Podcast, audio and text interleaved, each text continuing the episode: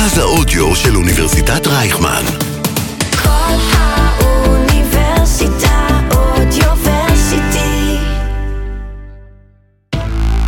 פסיכולוגיית ספורט.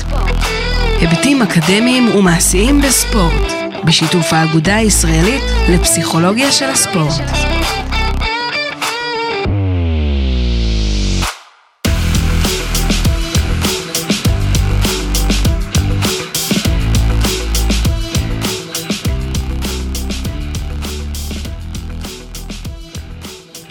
שלום לכולם, אתם על פסיכולוגיית ספורט, ואצלנו בפודקאסט מדברים על היבטים אקדמיים ומעשיים בפסיכולוגיה של הספורט.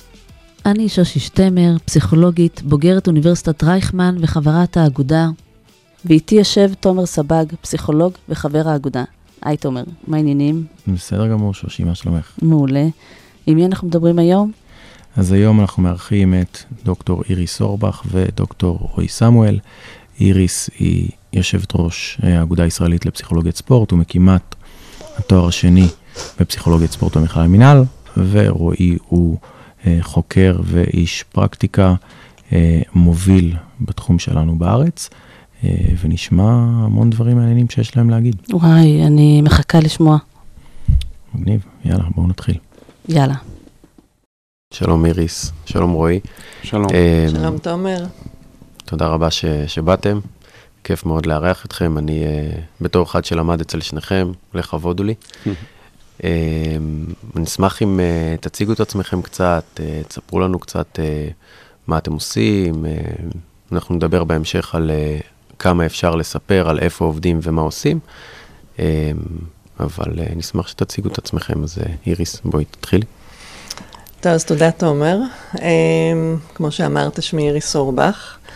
אני יכולה, נורא תלוי מאיפה אני מתחילה. אני יכולה להתחיל מלפני הרבה הרבה שנים שהייתי צעירה, ו... והייתי ספורטאית. אני יכולה למעשה להגיד שהגעתי לתחום הזה מתחום הספורט, uh, כלומר ספורטאית שעוסקת בפסיכולוגיה ו... ולא להפך, ואני אסביר מה הכוונה. Uh, יש, יש לכל אחד איזה נקודת הערה. ככה בחיים ש... שהוא יודע מה הוא רוצה, או שזה מצבור של כל מיני חוויות שהוא חווה. ואני יכולה לבוא ולהגיד, בגיל 17 עברתי פציעה מאוד קשה. למעשה שברתי את המפרקת בנפילה מסוס, שכמו שאתם יודעים, שבירה ממפרקת זה או טוטלוס, או באמת לאט לאט לחזור, אבל כמובן עם מוגבלויות.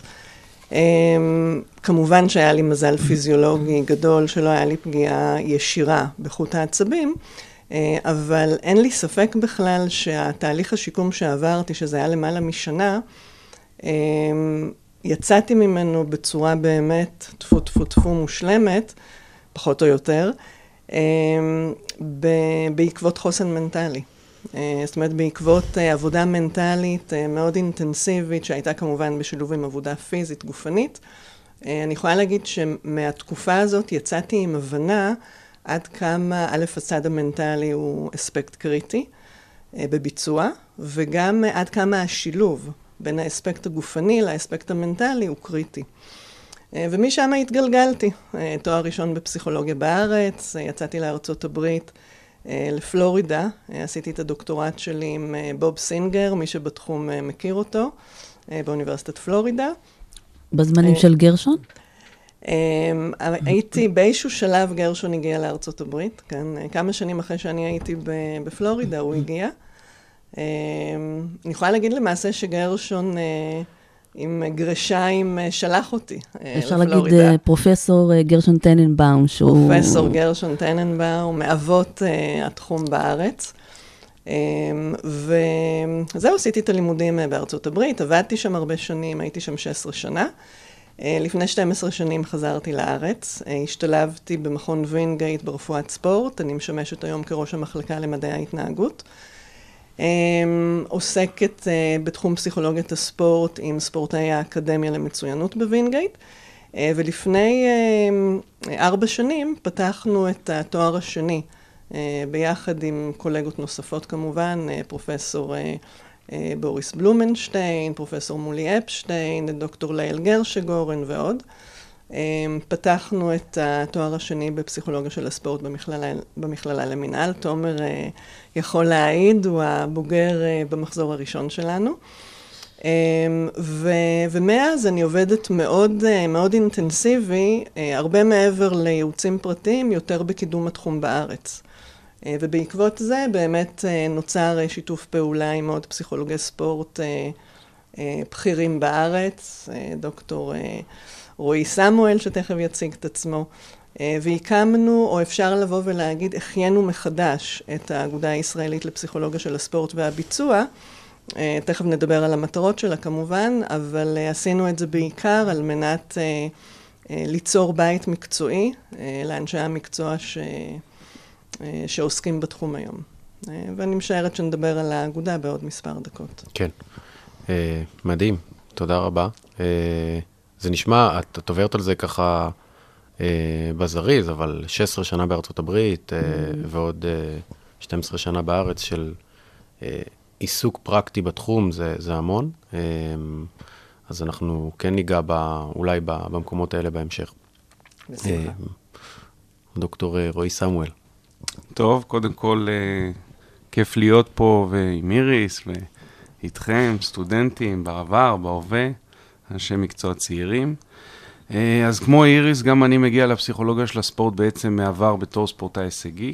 הייתי כל השנים אלוף ישראל בג'ודו, ושיחקתי כדורסל עד גיל 17, עשיתי שני ענפים, והגעתי לצומת בחירה ככה בכיתה י"א, עם uh, שלוש יחידות אימון ביום, וארבעה מקצועות בחמש יחידות, ואף אחד לא היה שם בשבילי לעזור לי בעצם לקבל החלטות על הקריירה שלי. ואחר כך המשכתי בצבא בתור ספורטאי, וחלמתי להגיע לאולימפיאדה בג'ודו, ואז נפצעתי בגב. וגם אני עברתי פציעה ארוכה ושיקום ארוך, וגם ראיתי שאין אף אחד שבעצם עוזר לי להתמודד עם ההיבטים הפסיכולוגיים של פציעה, וגם ההיבטים הפסיכולוגיים שלי בתור אדם צעיר, להבין מה אני רוצה, מה השאיפות שלי, מה ההחלטות שאני רוצה לקבל. באותם שנים אה, לא היו לימודי פסיכולוגיה של הספורט בישראל. ואני הייתי צריך ככה לעבור מסלול מיוחד, התייעצתי בזמנו גם עם בוריס וגם עם uh, פרופסור מיקי ברלי, וככה למדתי פסיכולוגיה ופילוסופיה באוניברסיטת תל אביב, מתוך המחשבה שאני בסוף רוצה לעסוק בתחום של הפסיכולוגיה של הספורט. אפילו למדתי גרמנית שנה, חשבתי לנסוע ללמוד בקלן, הלימודים שם בסוף לא התאימו, נסעתי לליברפול, ליברפול ג'ון מורס, אחת המחלקות הטובות בתחום ה applied. ואחר כך עשיתי דוקטורט בארצות הברית, בפלורידה סטייט, אצל אה, פרופסור גרשון טנבאום. ובאמת שאני חושב אה, על ה, איך אני רואה את הספורט, אז אני מסתכל על הספורט בצורה קצת אה, רחבה, מקרו, שבעצם ספורט זה תחום מדהים של פעילות אנושית, שבני אדם צעירים יכולים לבטא את עצמם, להתפתח, לענות על הרבה מהצרכים הפסיכולוגיים שלהם, של מסוגלות, של עצמאות, של שייכות. אה, למצוא משמעות, שהיום אנחנו מבינים שבאוכלוסייה זה דבר שהוא מאוד חשוב, משמעות ואושר, והספורט מאפשר את כל הדברים האלה, ואני בעצם מסתכל על uh, עצמי בתור איזה קומפניאן, בתור איזה מלווה לאנשים צעירים ואנשים קצת אחר כך יותר מבוגרים בתחום הספורט או בתחום הביצוע, פשוט ללוות אותם בתהליך שלהם. כמובן שביצוע זה חלק מזה, אבל הרבה מעבר לביצוע זה החיים שלהם, האיזון בחיים שלהם, ההחלטות שהם מקבלים, התפתחות הקריירה שלהם. ואני חושב שבדומה לאיריס, ולכן איריס ואני גם מתחברים, אני חושב, טוב. אני מנסה לעסוק בפסיכולוגיה של הספורט בשלושת הפנים, גם uh, הנושא הייעוצי, שהוא קרוב לליבי, אני עובד במדיקס, במרכז לרפואת ספורט, גם בנושא של uh, הרצאות והדרכות לאנשי מקצוע, מורים לחינוך גופני, מאמנים, וגם בנושא של המחקר. וכל הזמן המחקר הוא חשוב, חשוב, חשוב, ונדבר על זה בהמשך. עבורי לפחות, כל הזמן לעגן את מה שאני עושה גם במחקר. אני פה באוניברסיטת רייכמן, אה, בסמינר הקיבוצים, ועובד עם האיגודים, אגודות, התאחדויות אה, בישראל ובחו"ל. מעולה. אה, ככה עשרות שנים של... של ניסיון uh, תחת החגורה של שניכם, אז uh, כן, אני... כן, שילוב מיוחד אני... של באמת, uh, של עיסוק ב applied, ביישום עצמו, בייעוץ ובעבודת שטח uh, מקיפה ועמוקה, בשילוב עם המחקר, שזה שילוב מאוד אה, נדרש ל, לכולנו, לכל הקהילה הזו. אנשים שעושים את החיבור בין היישום לבין המחקר, יש שם ידע מאוד מאוד חשוב שכולנו נצטרך להיות חשופים אליו. נכון, אה, אנחנו מה- מהרגע שאני התחלתי ללמוד, גם כאן ברייכמן וגם אה, במכללה למינהל, דיברו איתנו על ה- על הכובע הזה שנקרא Science Practitioner, שזה המקום, ככה, האמצעי והאופטימלי להיות בו, שאחד לא יכול להתקיים בלי השני, אה, ושניכם באמת מייצגים את זה ברמה הכי מובהקת, ולכן זה מוביל אותי לשאלה הבאה שלי, אה, אני אשמח אם תספרו בכללי על תחומי המחקר שלכם. אה, ככה, מה בכללי, איזה נושאים אתם חוקרים, אולי עכשיו, אולי זה מתקשר למה בעבר, אבל נשמח לשמוע. אז? תתחיל. אז סיפרתי לכם שאני בתור אה, בן אדם פרטי, עברתי שינויים בקריירה, וכשאני התחלתי לעשות אה, מחקרים, אז המחקר שלי בעצם היה מה שהיה בזמנו מאוד פופולרי באנגליה, וזה המודל של אה, גרם ג'ונס מלאפבורו, של ה-Facilitative ו-Debilitative, ואני בטוח שכל מי שמאזין לנו כרגע קצת מכיר, הנושא של פרשנות החרדה התחרותית. זה היה באותם, uh, תחילת שנות האלפיים, uh, חוקרים בפסיכולוגיה של הספורט התחילו להתקדם מהמודל הרב-ממדי של מרטין זטל לכיוון היותר של פרשנות החרדה, וזה באמת מה שהעסיק אותי. Uh, הגעתי בעצם מנושא של מיומנויות שליטה עצמית מאוניברסיטת תל אביב. ופגשתי את זה שוב חזרה בתואר השני, אבל אז uh, קיבלתי עצה טובה מאוד uh, דווקא מאשתי. הוא אמר לי, תשמע, לפני שאתה הולך ועושה את הדוקטורט, רד לשטח, תעבוד עם ספורטאים ותראה מה קורה בשטח. אל תקשיב רק למה שאומרים באקדמיה, תחיה את השטח. וזו הייתה עצה מאוד טובה אה, בדיעבד, מכיוון שעבדתי בשטח עם ספורטאים, ואז קלטתי שרוב הזמן אני כמעט לא מדבר איתם על ביצוע. רוב הזמן אני מדבר איתם על שינויים, על אירועים, על דברים שמשפיעים עליהם ביום-יום, בקריירה, ביחסים שלהם עם אנשים אחרים, ואז באמת אה, כשהגעתי לדוקטורט שיניתי כיוון לחלוטין, ויחד עם אה, גרשון אה, פיתחנו בעצם מודל של שינוי ו-career transitions, ולאט לאט עם הזמן הפכתי להיות חוקר מוביל בתחום הזה, בעצם להגדיר את קריירת הספורט כקריירה מאוד דינמית, הרבה יותר דינמית ממה שחשבו פעם, עם הרבה מאוד אירועי שינוי, מפציעות, דרך מעבר בין רמות שונות, מעבר בין מאמנים, שינויים בציוד, שינויים טכנולוגיים כאלה ואחרים, שאתם יכולים uh, לתאר לעצמכם. זה נושא אחד. הנושא השני, מכיוון שאני מלווה שופטי uh, כדורגל, שופטי ספורט, אז אני הרבה מתעסק בפסיכולוגיה של שיפוט באופן כללי, וזה uh, נושא מאוד מעניין, מאוד uh, מיוחד. שם גם מנסה לפתח מודלים תיאורטיים וגם מחקרים uh, מעשיים. נושא גם מאוד רלוונטי השנה ספציפית, בהתאחדות לכדורגל בארץ. אני לא אכנס לזה ספציפית לנושא שלנו, אבל, אבל הנ- הנושא הוא מעניין בכלל, מכיוון שכמו בהרבה דברים בעולם הזה, טכנולוגיה נכנסה לתחום של השיפוט, לא רק בכדורגל, בכלל. והאינטרפייס הזה בין ה-human and the technology, הוא מייצר עבור האדם הרבה מאוד אתגרים. איך בעצם to integrate את, הטכנול... את הטכנולוגי בצורה טובה, על מנת שאנחנו לא נראה דברים שהם מוזרים לנו לעין. ואנחנו, כל העולם עדיין בתהליך למידה על הדבר הזה.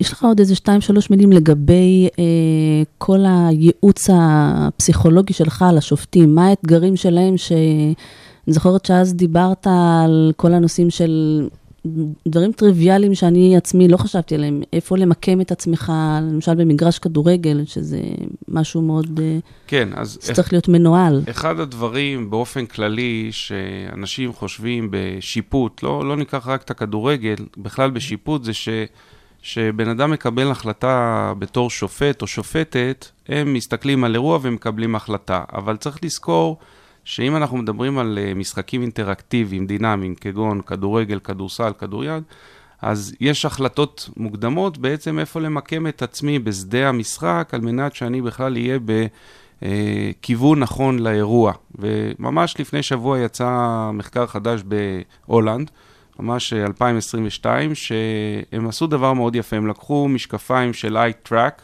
אתם מכירים את המשקפיים האלה, שבעצם מזהות לאן האישונים אה, מסתכלים ומה השופט רואה. הם נתנו את זה לשופטים בליגה הבכירה שלהם ושופטים אה, בליגה א', מקביל לישראל, והם משחקי אמיתיים, משחקי ידידות אבל אמיתיים. והם בחנו לאן השופטים מסתכלים. ואז הם מציינים באמת את המודל שלנו, אה, ששופטים קודם כל צריכים להחליט לאן להסתכל. ובאמת הם ראו שהשופטים העילית שלהם, עושים סריקה מאוד מאוד מהירה של הגוף של השחקן המתקיף והשחקן אה, ההגנה, ומקבלים החלטות אה, בצורה יותר טובה מה, מהשופטים האחרים, בגלל שהם מסוגלים להסתכל מאוד מהר לכל מיני אזורים. אז זה מתחבר בעצם לתחום המחקר שלי, שמנסה להסתכל על השיפוט לא בתור משהו תיאורטי, אלא משהו פרקטי.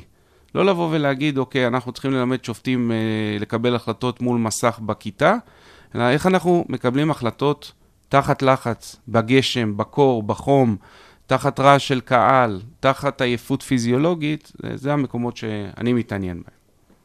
כן, אה, נשמע מאוד מעניין, מתחבר גם עם, עם המון תחומי מחקר אחרים, כמו מומחיות, גם שופט בעצמו הוא, הוא איש מקצוע שצריך לבצע. אה, יש לי, אה, רועי, נורא מעניין, אתה ממש מעלה בי זיכרונות מלפני, מתי זה היה? בשנות ה-90 המאוחרות, לא מאמינה שאני אומרת את זה, כן? כשהייתי בפלורידה, סטודנטית, אז אחד הדברים העיקריים שחקרו שם זה היה קבלת החלטות. אה, וגם השתמשו שם במשקפיים, אה, אז זה לא היה, זה לא היה נקרא eye tracker, אבל infrared. נכון. אה, זה היה נראה מוזר, זה היה כמו כובע כזה על כל הראש, אני מכיר את זה. חבל הזמן. כן. והמטרה הייתה, הם התמקדו בעיקר בשחקני טניס, שרצו לראות איפה, לפני קבלת החלטה, על מה השחקן טניס מתמקד. אה, וישבו בין אה, מומחים, אקספרט אה, לבין נוביש, מתחילים. וממש ראו שהאקספרט מסתכלים בכלל על מקומות אחרים בגוף, בהשוואה לשחקני טניס עם ניסיון מועט יותר. ואז כתוצאה מזה התחילו לחשוב, אוקיי, אולי אז אנחנו יכולים לאמן את הספורטאי הצעיר להתמקד ולאסוף מידע מוקדם מחלקי גוף שהאקספרט. נורא מעניין איך... כן, אז, אז אני יכול, בהמשך לזה, היה מחקר קודם של חבר'ה מלובן, אה, ספיץ את על, שנתנו לשופטים לשבת מול מסך ולראות אירועים עם המשקפיים, ואז הם באמת ראו מה שאיריס אומרת, וזה מאוד נכון שהם מסתכלים למקומות ספציפיים יותר. בא המחקר ההולנדי והפריך את זה. ומה ההבדל? ההבדל הוא שהשופטים שישבו בכיתה והסתכלו במסך ידעו שהולכות להיות עבירות. ואז הם הכינו את עצמם כבר לאן הם רוצים להסתכל. בעוד שהשופטים ששופטים במשחק אמיתי לא יודעים אם תהיה עבירה או לא. וזה מאוד מאוד משפיע, ולכן אה, זה סוג של מחקר שהוא הרבה יותר מתקדם לעשות אותו בשטח, ולא רק בכיתה שבה בעצם אתה יודע מה התנאים שבהם אתה מבצע. אז זה גם מראה לנו על ההתפתחות, אני עכשיו בקשר איתה עם הבחורה מהולנד, וזה מראה לנו על ההתפתחות במחקר בכלל, שאנחנו, וזו התפיסה שלי לפחות, יש מקום למה שנקרא Basic Research, לדעת דברים כלליים, אבל בתחום הספורט צריך בסוף להגיע לספציפיקציה, פר ענף ספורט, פר רמה תחרותית, ולפחות אותי מאוד מעניין אה, שכשאני עובד עם ספורטאים, להבין מה רלוונטי עבורם. באופן ספציפי. טכנולוגיה פותחת פה הרבה אפשרויות, כמו שאתה אומר, המשקפיים האלה. בדיוק. יש דרך אגב את המשקפיים האלה בישראל, זה מחקרים מאוד מאוד מעניינים עם המשקפיים האלה, כן. כן, זה אמצעי uh, ככה שפעם היה צריך להיות uh, כמו קסדת טייס, והיום הוא נכון, כמו המשקפיים נכון. שלנו. Uh, וזה מאוד מעניין, בדיוק מה שדיברתם, אגב, ברגעים אלה יש לנו uh, את הגמר, אנחנו מקליטים ביום של uh, uh, נדל נגד uh, מדוודב, וזה באמת uh, הספורטאי הצעיר uh, מול, מול הספורטאי המנוסה. הוותיק והמנוסה. אה, המהיר שיכול להגיע לכל מקום במגרש, אל מול המנוסה שיודע לסרוק את המגרש ולהיות במקומות הנכונים בהתאם. אבל, אה, אבל גם המנוסה שמוכן לשהות במגרש הרבה זמן. תמיד תזכרו שאחד היתרונות הפסיכולוגיים הגבוה, הגדולים יותר של נדל, שהוא אף פעם לא עושה לעצמו חשבון כמה זמן תיקח הנקודה, נכון. הגיים או הסט, הוא מוכן לשהות בסיטואציה לאורך הרבה זמן, בתנאי ודאות, בתנאי מאמץ פיזיולוגי. הוא גם מוכן כן. להשהות את השני נכון, בתנאי נכון, ודאות. אה, נכון, אבל זה ה- יש תכונה את מדהימה. הפרמטר של הגיל, שהוא, וזה שהוא חזר עכשיו מפציעה של ברור, חצי שנה, כן, ברור. שזה יהיה מאוד מעניין, ואנחנו ברור. יהיה מעניין, נתאפק. כן. אני שמעתי נתאפק לא פרשנות להיכנס ל- אה, שאומרת שמדוודב ייקח, אבל אה, אין, אין, נבואה, גם בטח בספורט ניתנה לה... כן, לא. אז אה, איריס, אני, אה, לא, אני נשמח. רוצה גם להמשיך את אה, מה שרועי העלה בנוגע, אני, אני חושבת שזו המגמה העיקרית היום בתחום פסיכולוגיית הספורט, לדעת איך ליצור את הקשר בין האקדמיה לשטח. שלמעשה מה שרועי, על מה שרועי דיבר, הוא דיבר על דברים שהיו קיימים בעבר, ואוקיי, איך אנחנו למעשה מעבירים את זה, מלמדים את זה בכזאת צורה שבאמת תהיה אפשרי להשתמש בזה בצורה פרקטית. כי אחת הבעיות העיקריות של פסיכולוגיה של הספורט לאורך השנים, הייתה באמת החוסר אה, ידע איך ליצור את הקשר הזה בין, ה, אה, בין התיאוריה, אפשר לקרוא לזה, לבין השטח. אה, ובאמת אחד הדברים, מפה אני הולכת אה, גם לכיוון המחקר שלי, אה, אחד הדברים העיקריים שהיה חסר לי כשהייתי בארצות הברית, אה, זה היה באמת לדעת שאני עושה שינוי.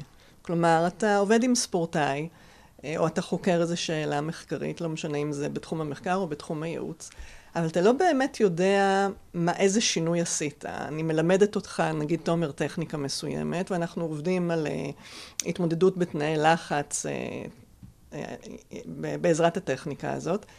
אבל בסופו של דבר אין לי מושג, או אין לך מושג, עד כמה טוב אה, ויעיל אתה עושה את זה. אה, ואז אה, כשחזרתי לארץ, התוודעתי לבן אדם יקר מאוד, אה, שנפשי כרוכה בנפשו, שזה פרופסור בוריס בלומנשטיין, אה, איש מקצוע מדהים ובכלל גם אה, כאדם. אה, ו, ודרכו התוודעתי באמת לחשיבה של, אוקיי, קודם כל בואו נתחיל להשתמש במדידות אובייקטיביות. אנחנו צריכים מדידות כלשהן על מנת להראות שאנחנו עושים שינוי. אה, דבר שני, אנחנו צריכים אה, אה, לדעת איך להתאים את העבודה שלנו עם הספורטאי למקום בו הוא נמצא, גם לענף הספורט, גם לתקופה בה הוא נמצא. איך אנחנו עושים את הקשר הזה?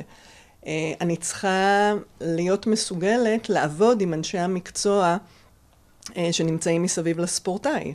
הרבה פעמים הפסיכולוג, או האיש שעוסק בפסיכולוגיה של הספורט, היה איזה נישה או איזה אה, אה, דמות נפרדת מכל אנשי המקצוע האחרים. אה, אז למעשה כל הדברים האלה אה, הובילו אותנו לפיתוח מודל שנקרא מודל ה-LMA, Learning Modification Application.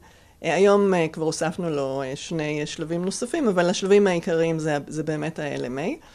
אה, שלמעשה לקחנו דברים קיימים, לא חידשנו שום דבר מבחינת אה, הטכניקות או האסטרטגיות. אה, לקחנו דברים קיימים ותפרנו אותם בכזאת צורה שהם הם מועברים לספורטאי בצורת חבילה, אוקיי? לא אה, ללמד טכניקות בנפרד, אלא טכניקות בצורה אינטגרטיבית.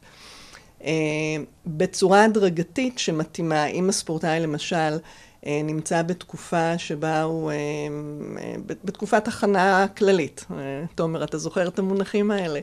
של אה, איך אה, באמת אני אותם. מתחיל, כן, מתחיל להיכנס לכושר, אחר כך לאט לאט לכוון את זה ולהתאים את זה יותר אה, לענף הספורט עצמו. אה, ואיך אני עם הזמן, שאני מתאמנת על ההכנה המנטלית, אני חושפת את הספורטאי לתנאי לחץ הדרגתיים. על מנת שמתישהו יגיע ל- לתחרות, אה, נגיד נדל מגיע היום אה, לג- לגמר, אה, הוא ידע כיצד להשתמש בכל מה שהוא למד מבחינה מנטלית ברגע האמת. אוקיי? אז, אז המודל הזה למעשה, הייחודיות שלו זה השילוב של עקרון התקופתיות, ההבנה איפה הספורטאי נמצא. אה, שילוב של מדדים אובייקטיביים, אנחנו משתמשים הרבה בביו-פידבק, אה, משתמשים בתרגילים שונים עם אה, סטופרים, מהירות תגובה וכדומה. והשיתוף פעולה עם אנשי מקצוע והכנות נוספות, אם זה המאמן, אם זה הפיזיותרפיסט, אם זה הפיזיולוג, התזונאי וכדומה. אז התחלתי למעשה בשאלה שלך לגבי התחומי מחקר, התחלתי ממה שאני עושה היום. מה שעשיתי בהתחלה, בהתחלה, באמת כמו, בדומה למה שרועי אמר, זה היה דברים יותר מובנים מאליהם. אה, למשל, אני זוכרת בתואר השני שלי, אה, למדנו כל מיני גישות קוגנטיביות, ונתפסתי לעניין של הייחוס הסיבתי, attribution training. אה, לא, סליחה, attribution theory. אז לא היה attribution training. אה, ואז אמרנו, אוקיי, בואו ניקח את הייחוס הסיבתי, שהוא מדבר באמת על uh, תהליכי פרשנות uh, של ביצוע, ונלמד את הספורטאי איך לשנות את הייחוס שלו. זאת אומרת, לא רק להבין איך, מה נכון, אלא גם לתרגם את זה לשפת מעשה. תחשבו איך אנחנו נמצאים היום המון בנקודה של, וזה דבר שאני שמה דגש חזק מאוד גם במחקר וגם בעבודה המעשית שלי, שהספורטאי אה, יודע מה הוא צריך לעשות. אוקיי, כן, אני צריך לעשות את הרוטינה שלי, ואני צריך לעשות, אה, לשמור על ויסות רגשי מסוים וכדומה. אבל שאלת המיליון דולר זה איך אתה עושה את זה. איך אתה מתאמן על זה, אה, ואיך אתה למעשה מתרגם את זה לשפת מעשה. שפה יש, אני, אני שמה לב איך המון פעמים, גם כשאני מדברת עם אנשי מקצוע שכבר נמצאים הרבה זמן בשטח, גם הם בעצמם לא תמיד יודעים איך עושים את זה. או לא חושבים בכלל לשאול את הספורטאי איך עושים את זה, כי זה נראה מובן מאליו. כן, אני יודע שאני צריך אה, לבצע את הרוטינה שלי. אוקיי, אבל מה אתה צריך לעשות על מנת שהרוטינה הזאת אה, תצא לפועל? מה אתה צריך לעשות על מנת שהיא תשיג את מה שאתה רוצה להשיג? זאת אומרת, אנחנו עובדים מאוד, גם מבחינה מחקרית וגם מבחינה מעשית, על התרגום לשפת מעשה. פסיכולוגיית ספורט היבטים אקדמיים ומעשיים בספורט בשיתוף האגודה הישראלית לפסיכולוגיה של הספורט.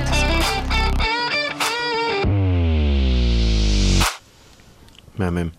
אמ, אני חושב שבכללי, תיאוריית הייחוס הסיבתי והאימוני ייחוס זה תיאוריה מאוד מאוד חזקה, לא רק בעולם פסיכולוגיית הספורט ש, שמשתמשים בה היום. אמ, ומכאן זה לוקח אותי לגמרי לשאלה הבאה, שהיא מאוד מאוד חשובה, אה, גם כי היא ממחישה לנו דבר מהותי באגודה, אה, אבל גם כי, כי אנחנו רוצים לשמוע. אז קודם כל, האגודה, האגודה הישראלית לפסיכולוגיית ספורט היא אגודה שמאגדת uh, תחתיה אנשי מקצוע עם הכשרה ספציפית ו- ומסוימת ורחבה, ויש לה גם כללי אתיקה. זה אחד הדברים שמאוד מאוד מייחדים את, את אנשי המקצוע שכלולים תחת האגודה, אל מול אנשי מקצוע אחרים, אמ, ותחת אותם כללי אתיקה, אם בכלל אפשר, אה, נשמח אם תספרו על תחום עיסוק שלכם כיום, אמ, בין אם זה בענף ספורט מסוים, או איפה אתם, מה אתם יכולים לספר לנו על תחום העיסוק היישומי אה, היום, ופחות המחקרי. הכוונה שלך, תומר, ל... עם מי אנחנו עובדים? או... לא, לא. לא, לא שמות, ברור שלא, אבל יותר מה, ענפי כן, ספורט? ענפי או... ספורט ו... אוכלוסייה? אוכלוסייה, אולי mm. ממש איזושהי דוגמה ספציפית על תחום מסוים שאתם עובדים כרגע? כן. Um, טוב, אני יכולה להסתכל על זה מכמה אופנים. קודם כל, באופן כללי, um, האמת היא שבלי לכוון את זה, um, אני מוצאת את עצמי כבר די הרבה שנים, uh, עובדת עם אוכלוסייה צעירה. ומאוד נהנית. אה, אוכלוסייה צעירה, הכוונה אה, מצד אחד גם גילאי 15-16, ספורטאים צעירים שבונים את עצמם לפני גיוס, אה, וגם ספורטאים בתחילת דרכם בשנות ה-20. ו, ומצאתי את זה במהלך השנים כאוכלוסייה שאני מאוד נהנית לעבוד איתה מכמה סיבות. א', א', הצעירים שמגיעים אליי הם עם הרבה מוטיבציה. הם רוצים להצליח, אחרת הם לא היו מגיעים. עדיין בגיל הצעיר עוד אין באמת את המודעות לעד כמה האספקט המנטלי משמעותי, אין להם מספיק ניסיון על מנת להבין את זה. אז אלה שמגיעים באים עם המון רצון אה, לעבוד, ואתה יכול אה, ממש ללמד אותם את הבסיס. אה, הם עדיין צעירים מספיק, שהם לא מגיעים אליי עם כבר היסטוריה של... אמ, של בעיות או של אה, במרכאות אה, כפולות אה, כישלונות, אלא באמת אוכלוסייה שאני מאמינה ומרגישה שההשפעה יכולה להיות מאוד מאוד משמעותית. אה, אני עושה איתם גם הרבה עבודה של איך להוציא את מה שהם לומדים מתחום הספורט החוצה. כי ברגע שאתה לומד או רוצה להשריש משהו חדש, ברגע שאתה משתמש בזה בתחומים שונים, זה נהפך לחלק ממך, לחלק מהזהות המקצועית שלך או התחרותית שלך. אז, אז יוצא לי לעבוד הרבה עם חבר'ה צעירים, אני מאוד נהנית מזה. אני, יש לי, אני יכולה לספר, אני עובדת הרבה, הרבה עם תחום, עם ענף הכדורסל בשנים האחרונות. גם במקרה יצא, יש לי גם בבית אה, שני כדורסלנים, הבת שלי וגם הבן שלי כדורסלנים בכירים. אה, במקרה יצא לי גם לעבוד הרבה עם כדורסל, אה, ואני אני רואה איך למעשה העבודה היא מורכבת ממספר מספר נקודות מוצא.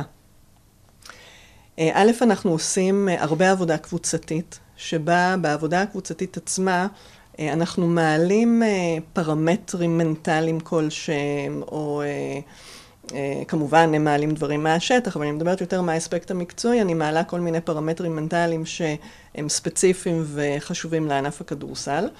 מדברים עליהם, מבינים אותם, על מנת שבאמת ההבנה שלנו, שאנחנו מדברים סתם לדוגמה, מושג נורא פשוט כמו הצבת מטרות, או תקשורת.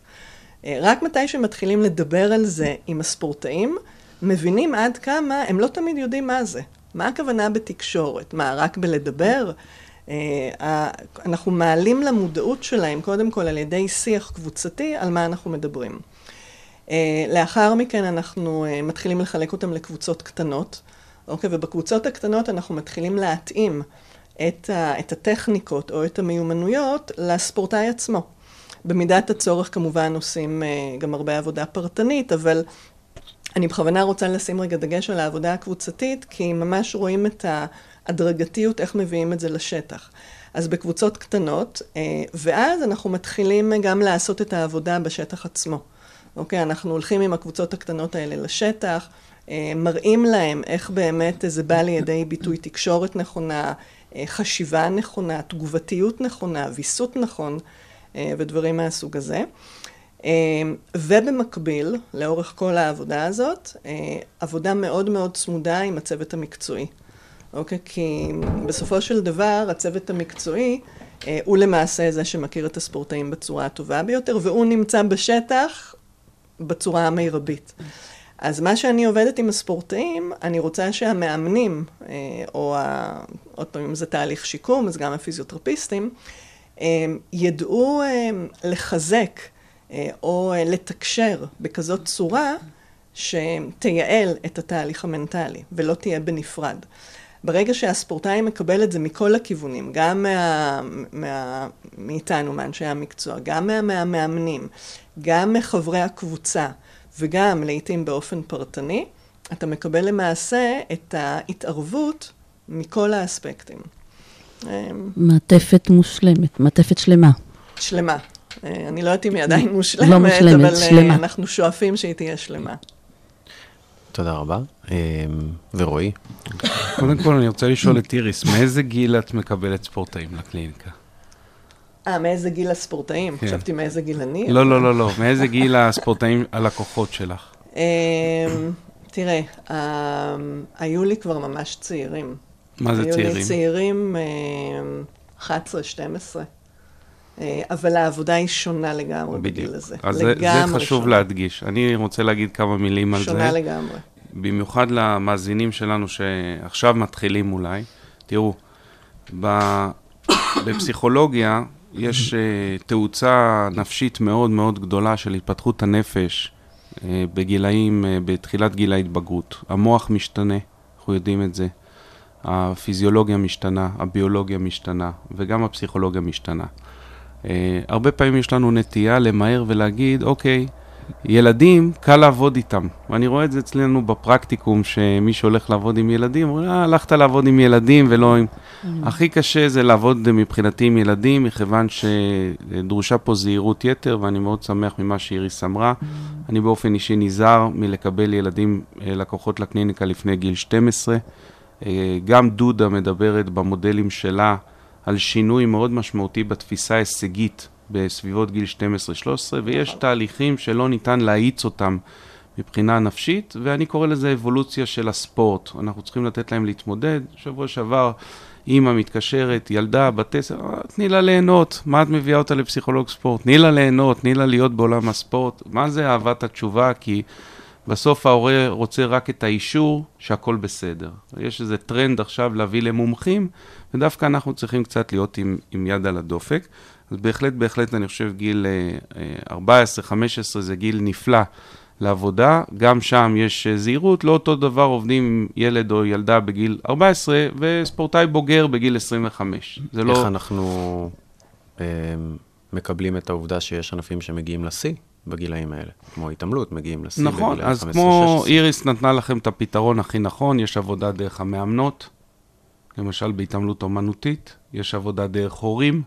המודלים אה, שבפסיכולוגיה של הספורט, הדיאדות הן מרובות, מודלי העבודה הם מרובים, ולא תמיד מודל העבודה הוא אחד על אחד בקליניקה או אחד על אחד בשטח, יש מודלים שונים, ויש איש או אשת מקצוע נבונים ואיכותיים יודעים להיעזר במודל, במודוס אופרנדי הנכון, אה, שמתאים לאותה סיטואציה. זה, זה אחת ההמלצות החשובות שאני חושב שכדאי לתת. אה, אם אנחנו מדברים על העבודה שלי, אני מגדיר את עצמי כפסיכולוג הומניסטי אקזיסטנציאליסטי, מכיוון שאני מתעסק בעיקר, בעיקר בנושא של משמעות, אותנטיות, קבלת החלטות, אה, התמודדות עם חרדה קיומית, נושא של הגשמה עצמית. כמובן, יש לנו טכניקות שאנחנו משתמשים בהן, אבל בשבילי אה, זה לא שהן לא, לא חשובות, הן מלוות את העבודה הפסיכולוגית. אני עושה איזו הפרדה בין טכניקה לבין העבודה הפסיכולוגית הרציפה, והטכניקות הן יכולות להיות מגוונות. אתם מכירים את ה-CBT, הצבת יעדים היא חשובה, נושא של ביטחון עצמי הוא חשוב, אני עובד במודל של אה, אה, ון רלטה ב- בנושא הזה, הדמיה, רילקסציה, אני משלב הרבה פעמים בין רילקסציה והדמיה, אז למשל פה אני לא עובד במודל פטלפ, והחבר'ה מהפטלפ שאלו אותי, רועי, אתה עובד עם הפטלפ? אני אה, אוהב את הפטלפ, מבין את הפטלפ, אבל כשאתה מקבל מישהו שהוא מאוד חרד, ואז אתה נותן לו הדמיה, והוא במצב של חרדה, אה, רואה את עצמו מבצע, אתה עושה מה שנקרא אסוציאציה, אתה מחזק את מחזק את החרדה, המצב. ולא, בדיוק, ולא, צריך ל, ל, ל, להבין כל הזמן, דרך הגישה התיאורטית, איך אתה משתמש בטכניקות בצורה נכונה. אני הרבה יותר מתחבר למודל של אה, בוריס ואיריס ממיינדפולנס, למשל, מכיוון שהמודל שלהם, א', הוא מדיד, וב', הוא מבוסס תיאורטית בצורה טובה. אני בכלל חסיד של אה, פוני והמודלים הסובייטיים, ובאמת הולך אחורה הרבה שנים בחשיבה התיאורטית, מה הם עשו שם, ומאוד מאמין בה. אה, תומר תמיד צוחק עליי שאני אומר שמיינדפולנס זה קצת כמו טחינה שהולכת עם הכל. אז היום יש, אה, בכל כנס אתה שומע מיינדפולנס, מה, אוקיי, אבל בסוף אתם יודעים, יש, יצא מטה-אנליזה לא מזמן על מיינדפולנס, כן. וחלק גדול מהמאמרים על מיינדפולנס, יש בהם הטיה מאוד גדולה. מה שלא נאמר על הביו-פידבק, שיש הרבה תמיכה מחקרית, שיטתית אין לביו-פידבק. ספק שלביו-פידבק יש יותר אפשרויות מדידה נכון. אובייקטיביות. כן. אה, אבל אה, כן, יש קושי במדידה בנושא של מיינדפולנס, ויכול להיות שהוא צריך להיות במשקפיים של טווח אר- ארוך יותר, כמדידות, וגם אה, כן, מא- אני יודע מאתגר. ששושי בנושא של מיינדפולנס, תראו, יש אה, בכנסים המקצועיים הבינלאומיים תמיד ויכוח, אה, וזה מאוד רלוונטי לאנשי המקצוע הצעירים. תמיד יש ויכוח. האם אנחנו מלמדים טכניקות, למשל כמו שאיריס תיארה, בצורה שיטתית, או שאנחנו הולכים לאקט, ל-acceptance and uh, mindfulness, ואנחנו מלמדים ספורטאים שזה בסדר, לחוות חרדה, ותן לחרדה, לצוף, לעלות, לרדת. ותמיד יש איזה ויכוח אה, ככה מעשי בין אה, אנשים שעובדים עם ספורטאים הישגיים. אני עדיין בגישה שבסוף, כשספורטאים מגיעים לתחרות, הם רוצים כלים, להישען עליהם. אני תמיד קורא לזה שאני שואל אותם, מה יש לך בתיק? הם אומרים לי, יש לי מים, יש לי מגינים, יש לי חליפת ג'ודו, אוקיי, מה הכי חשוב שיש לך? אוקיי, יש לי כלים, יש לי כלים. זאת אומרת, בסוף אני מתחבר לזה שצריך לתת לספורטאים ולמבצעים כלים שעליהם הם מסתמכים. אה, זהו, אני, לא, אני פחות אכנס. עם מי אני עובד באופן ספציפי, אני יכול להגיד שייחודיות של העבודה שלי, שאני עובד במקרים סאב-קליניים, נושא של פציעות קשות, שולחים אליי מקרים של פציעות קשות, מכיוון שאני עובד עם אורתופדים ורופאי ספורט ותזונאיות ותזונאים ו- ו- ופיזיותרפיסטים, אז ככה הלוקסוס הזה לעבוד סביב נושא של פציעות קשות, הפרעות אכילה שאינן הפרעות קליניות אלא יותר הפרעות של ספורט, ונושא של אה, שחיקה ואימון יתר, אלה תחומים שדי הרבה עבודה מוקדשת להם. אני רוצה, אפשר להעיר, אה, להוסיף למה שרועי אמר. אמר משפט, אה, אני חושבת שהוא אחד ממשפטי המפתח שאנשי מקצוע צעירים גם אה, צריכים לשים לנגד עיניהם, שברגע שאתה, יש לך את ההשכלה התיאורטית, אתה יכול להיות איש מקצוע שטח הרבה יותר טוב. ופה הרבה פעמים אנשי מקצוע צעירים לא מבינים את המשמעות של זה. אני חושבת שגם אני באיזשהו מקום לקח לי שנים עד שבאמת הבנתי את ה... באמת את המשמעות, כי ברגע ש... וזאת דרך אגב המטרה העיקרית, אחת מהמטרות העיקריות של האגודה שלנו. כי ברגע שיש לך את הידע התיאורטי, ואתה ממשיך כמובן לחדש אותו ולהתעדכן, יש לך את היכולת להשתמש, כמו שרועי אמר, בטכניקות או מיומנויות, בצורה מקצועית יותר. כי הידע גורם לך להבין עד כמה אתה יכול להתאים את אותה טכניקה בצורה שונה לגמרי לכל ספורטאי, על פי איך הוא הגיע אליך, מה הוא חווה, מה הוא חושב, איזה, התמודד, איזה התמודדויות אה, אה, נכונות לו. אז, אז הידע לפעמים נראה כאילו הידע לא קשור לשטח, למה אני צריך להשקיע כל כך ב, ב, בלהתעדכן, בזמן שזה נקודת המפתח לאיש מקצוע טוב באמת ברמה גבוהה.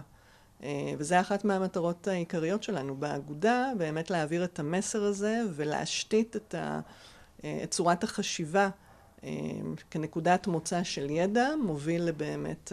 ליישום. ליישום מקצועי בצורה טובה. מעולה. אני הייתי, מה שאיריס אמרה זה פונקט, אבל הייתי מוסיף שבזמן האחרון יש איזו מתקפה של טכנולוגיות בספורט, מה שנקרא sport-tech. ואז פונים הרבה פעמים אליי כאיש מקצוע, אומרים, תגיד, רועי, לשלב או לא לשלב?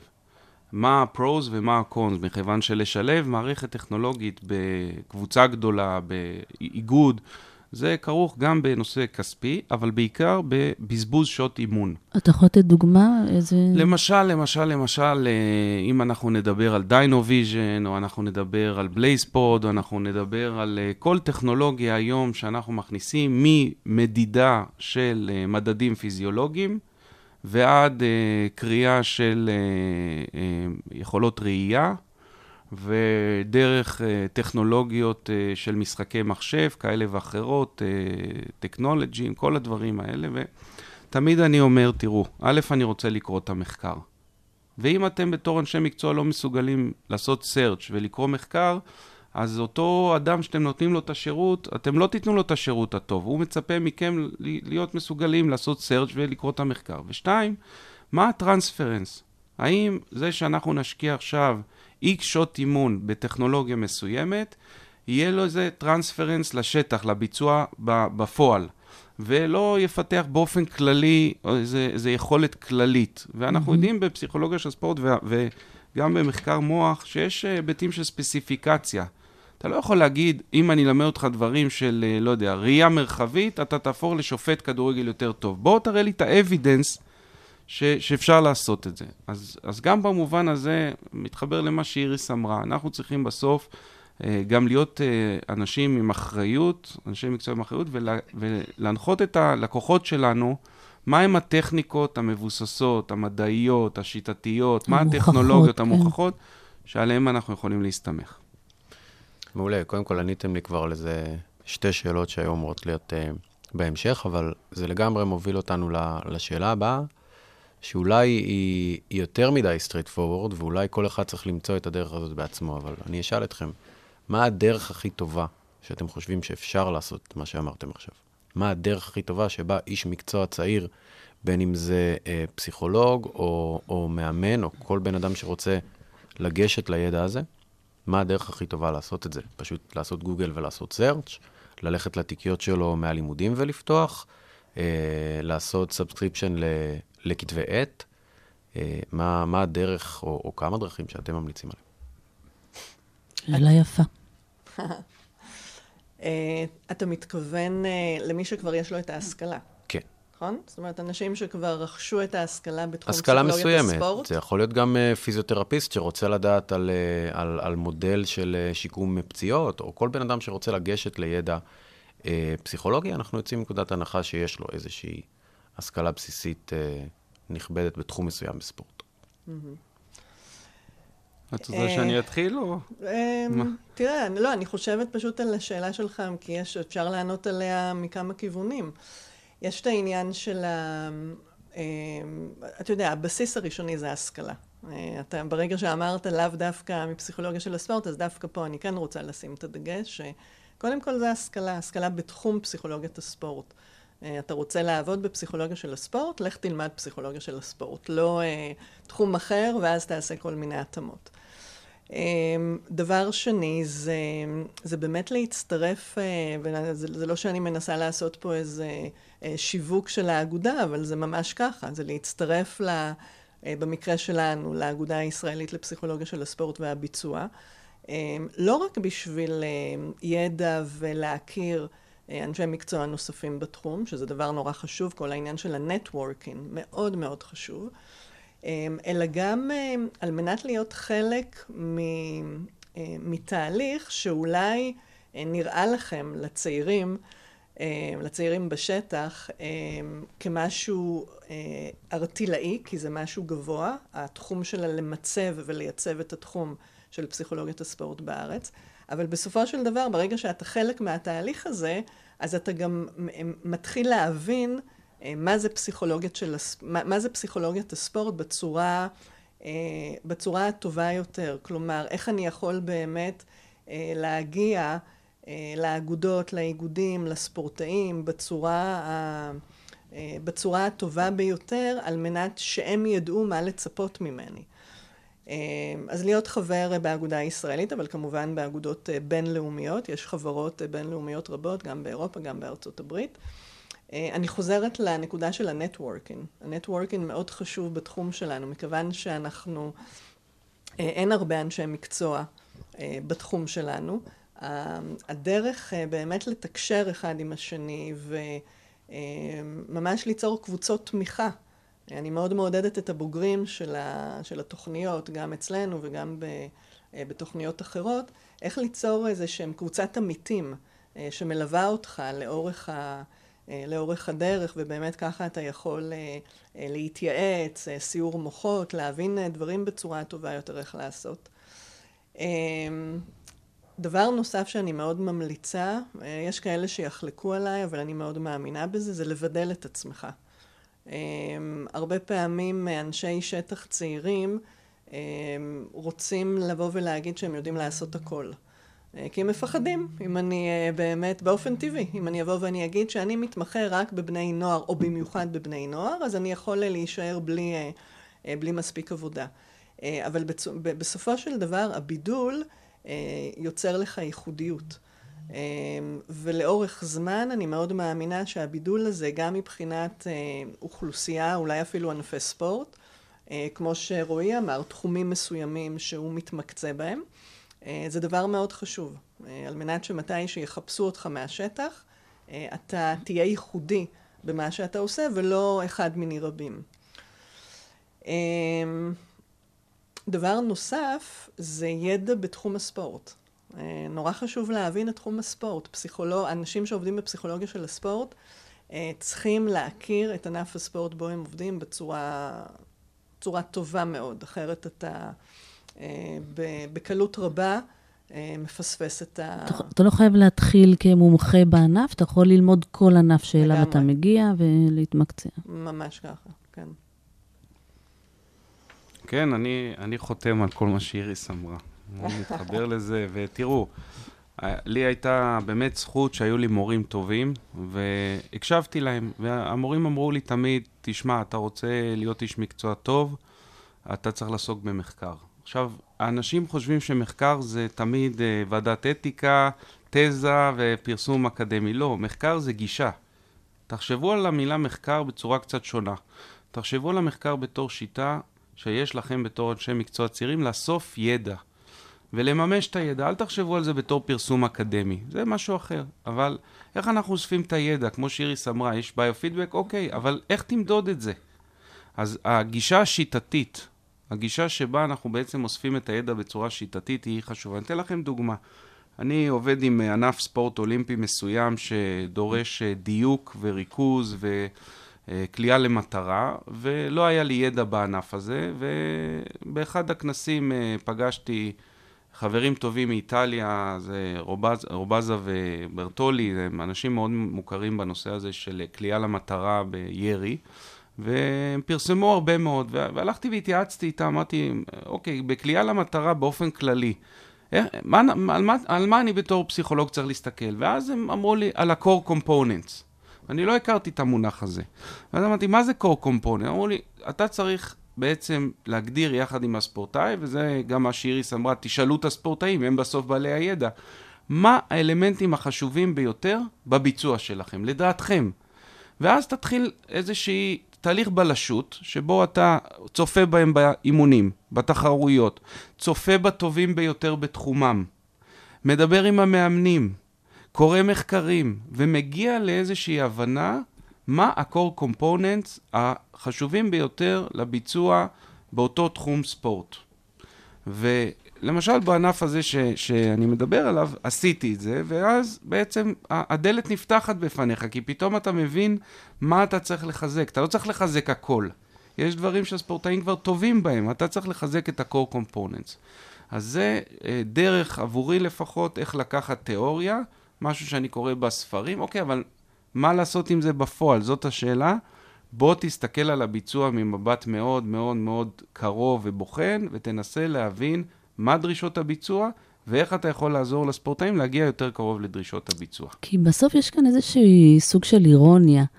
אה, אותם אנשי שטח אה, שעובדים עם הספורטאים מכירים מאוד מאוד מקרוב את הסיטואציות ואת האילוצים ואת האתגרים, והם דווקא אלה שיכולים לאסוף את המידע, זה בדיוק אה, מה שאמרת עכשיו, הם אלה שיכולים לאסוף את המידע ול, ולארוז אותם אה, למחקרים לטובת עוד אנשי שטח אחרים, כי כמו שאמרנו, המחקר הוא זה שמתחיל ואיתו אנחנו אה, מתקדמים. אז יש כאן אבל איזשהו סוג של... כן, אז אני מנסה לפחות במחקרים שאני עושה להשאיר משהו אחריי, לא רק תיאוריה, אלא להגיד, אוקיי, בסוף עבדתי עם ספורטאים, אני מפרסם הרבה case studies, אה, שבהם אני מציג את העבודה שלי. הרבה, אה, אם אני עובד במערכת או ארגון, אני מנסה לעשות מחקר בעצם מה ניסינו לעשות בפרויקט הזה. וככה בכל אגודה וכל איגוד להשאיר אחרי איזה משהו. זאת אומרת, כן. כשאתה אומר שאתה אוסף מידע ואתה עושה מחקר, זה לאו דווקא תזה שעוברת ועדת אתיקה ועוברת את כל הכללים של מחקר אה, שמתפרסם אחר כך בכתב עת? לפעמים כן, ולפעמים לא. זה מאוד תלוי במה אנחנו רוצים לעשות. לפעמים אנחנו אוספים נתונים לצורך המערכת שלנו, בסדר? מעבירים שאלונים, ממש, שאלונים מתוקפים, אבל לצורך המערכת שלנו. אנחנו לא בהכרח חושבים דרך הראש המחקרי, מכיוון שהראש המחקרי... הוא הרבה פעמים שואל את עצמו שאלות שונות ממה שאיש המקצוע ישאל. איש המקצוע רוצה להטיב עם הספורטאים והמאמנים והמבצעים. אם זה בביצוע, אם זה במוטיבציה, אם זה ביחסים, בכל פן של הפעילות שלהם. החוקר הרבה פעמים עונה על שאלת מחקר שהספרות הנחתה אותו לענות, או אותה, ולכן לא תמיד הם באים מאותו כיוון. זה הפער הזה בין החוקרים לבין הפרקטישנרס. אבל קחו את העניין הזה שאפשר לעשות חקירה שיטתית, גם אם זה בסוף לא מתגבש לכדי פרסום מדעי. חשוב מאוד. כן. אמ, קודם כל, תודה רבה. אה, המון המון המון אה, ידע שנתתם לנו כאן, ואני אשמח אם ככה, אה, יש לכם איזה, לכל אחד איזה סיומת אה, להגיד לאנשי מקצוע צעירים ב-2022, אה, ככה טיפ קטן אה, ממך איריס, ממך רועי, של מה אתם ממליצים להם אה, לעשות היום ב-2022. אם אתם יכולים לזקק את זה לכדי אה, משהו אחד. אתה יודע ששאלת את השאלה עכשיו, אמ, מה שהדבר, אתה יודע, אני, אני מאוד מאמינה במשהו שקופץ, זה אסוציאציה שקופצת. וממש האסוציאציה שקפצה לי, אמ, וזה ממש אה, אותנטי לחלוטין, כי זאת שאלה ששאלת ולא אה, לא ידעתי שתשאל אותה. כשסיימתי את התואר השני שלי, סיימתי אותו בפסיכולוגיה של הספורט בפלורידה, והתלבטתי לאיזה תחום בפסיכולוגיה ללכת. ונרשמתי ל clinical, counseling ו sport psychology. כי אמרתי, צריך להיות פרקטי מאוד. בשנות ה-90, פסיכולוגיה של הספורט, להתפרנס מזה, זה לא היה... זה לא היה מוכר כמו שזה היום. והתקבלתי לשלושתם, ונורא התלבטתי, והלכתי עם הבטן. הבטן שכמובן הולכת גם עם הראש, כן? אבל בסופו של דבר, איך זה מתחבר. והלכתי עם התשוקה שלי. כי האמנתי, אני עד היום כמובן מאמינה, שזה תחום, זה לא רק כמקצוע, זה דרך חיים. וברגע שאתם החלטתם לעסוק בפסיכולוגיה של הספורט, תסתכלו על זה מהמקום, מהמקום האישי שלכם. לא בתור מקצוע רק להתפרנס, כמובן שכולנו חייבים להתפרנס, אלא יותר כמקצוע שאתם מאמינים בו, כדרך חיים וכדרך יישומית. זה, זה המוטיבציה הפנימית שמנחה אותי לאורך השנים מהיום שהתחלתי לעסוק בתחום. אז להתחבר באמת לאהבה, לתשוקה, שהובילה אתכם לעסוק בתחום הזה. ו... זה המנוע הכי חזק. ועם כל הפחדים שיש, ויש פחדים בחוץ, במיוחד בתחום שלנו, שיש גם הרבה אנשי מקצוע שעובדים, שהם לא, לא אמורים לעסוק בתחום, ואיך אני מבדיל, מבדל את עצמי מהם, לא לפחד. ללכת עם האמת, עם האמת המקצועית שלכם, בלי להסתכל יותר מדי ימינה ושמאלה. ככה, אז אני אגיד שפונים אליי כל שבוע אנשי מקצוע. רועי, אנחנו יכולים לבוא לעבוד במדיקס, רועי, אנחנו יכולים פה... ואני אומר לכל מי שמאזין, אני לא התחלתי מגבוה. אני התחלתי בשוחות, מה שנקרא. זאת אומרת, אל תרוצו ותמהרו אחרי שאתם מסיימים uh, בתוכנית ברייכמן או בתוכנית uh, הנפלאה ב... במכלל המינהל או בחו"ל, אל, ת, אל תמהרו ותגידו, אני רוצה מיד לעבוד עם האולימפים, אני רוצה מיד לעבוד עם המקצוענים, אני, אני רוצה מיד uh, להרוויח uh, הרבה. Uh, uh, אנחנו כל הזמן אומרים לספורטאים, be task oriented and not ego oriented. Mm-hmm. אז נאה דורש, נאה מקיים. קודם כל, תהיו task oriented. קודם כל, ת, תצברו ביטחון, תצברו ניסיון. גם לאיריס וגם לי, אני עשיתי... לאחרונה קרדיטציה ב-ISSP, ואז נדרשתי לבדוק כמה שעות יש לי, ועברתי את העשרת אלפים שעות מזמן של ייעוץ. אני בטוח שגם איריס. זאת אומרת, אנחנו לא התחלנו מיד מלעבוד עם הטובים ביותר, נכון איריס? אנחנו התחלנו מהרבה שעות עבודה לאט, תצפיות, היינו שוליות של אנשים אחרים גם. אה, צברנו ידע, צברנו ביטחון עד שהגענו אה, להרגשה שאנחנו יכולים לעבוד עם כל... אה, בעצם רמה ש, שלא תהיה, וגם אם אני אעבוד עם ענף חדש או זה, יש לי כבר את הכלים איך ללמוד את הענף. זה, זה אחד. שתיים, אני ממש מבקש, תהיו זהירים במה אתם מפרסמים. אנחנו רוצים לפרסם את עצמנו בציבור, בכלי התקשורת, באתרי האינטרנט שלנו, אבל, ואנחנו מעוניינים בעבודה וזה בסדר. לכולם יש זכות לעבוד ולהתפרנס בכבוד, אבל לא להטעות את הצרכנים שלנו. כי בסוף, אם אנחנו מטעים אותם, ובא הצרכן ולא מקבל את מה שהוא ציפה, הנזק הוא לא רק לאותו איש או אשת מקצוע, הנזק הוא מערכתי. ופה אנחנו אולי בתור uh, נציגי האגודה מבקשים גם איזושהי אחריות בנושא של הפרסום. הדבר הנוסף, התחום שלנו הוא סופר דינמי, סופר משתנה. האתגרים הם חדשים. לפני שנתיים, אם הייתי אומר לכם קורונה, הייתם, לא הייתם מבינים, אבל היום אה, כל כך הרבה מאמרים, כל כך הרבה התעסקות בקורונה, אז זה מראה לנו שאנחנו חיים בעולם דינמי משתנה, וגם העולם של הפסיכולוגיה של הספורט הוא דינמי. ולכן, מה שאיריס אמרה, בואו לכנסים, סעו לכנסים בחו"ל, תקראו את המחקרים, את המאמרים, תהיו בקבוצות תמיכה וקבוצות uh, חוויה של, uh, של uh, case studies, על מנת שבעצם אתם תתפתחו.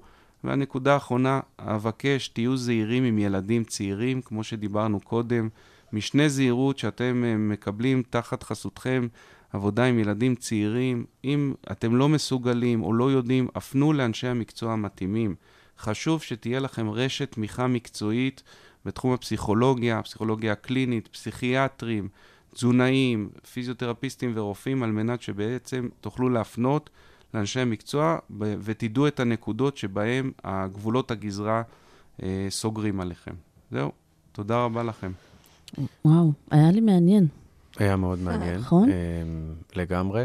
ו- אני רק אסיים, אני. אסיים המון. אני אסיים ואגיד שהמתח שרועי דיבר עליו, אה, וגם איריס דיברו עליו, אה, זה מתח שהוא קיים לא רק בתחום שלנו, אה, בין אנשי מקצוע עם, עם רמת אתיקה גבוהה ושגם מחויבים לה.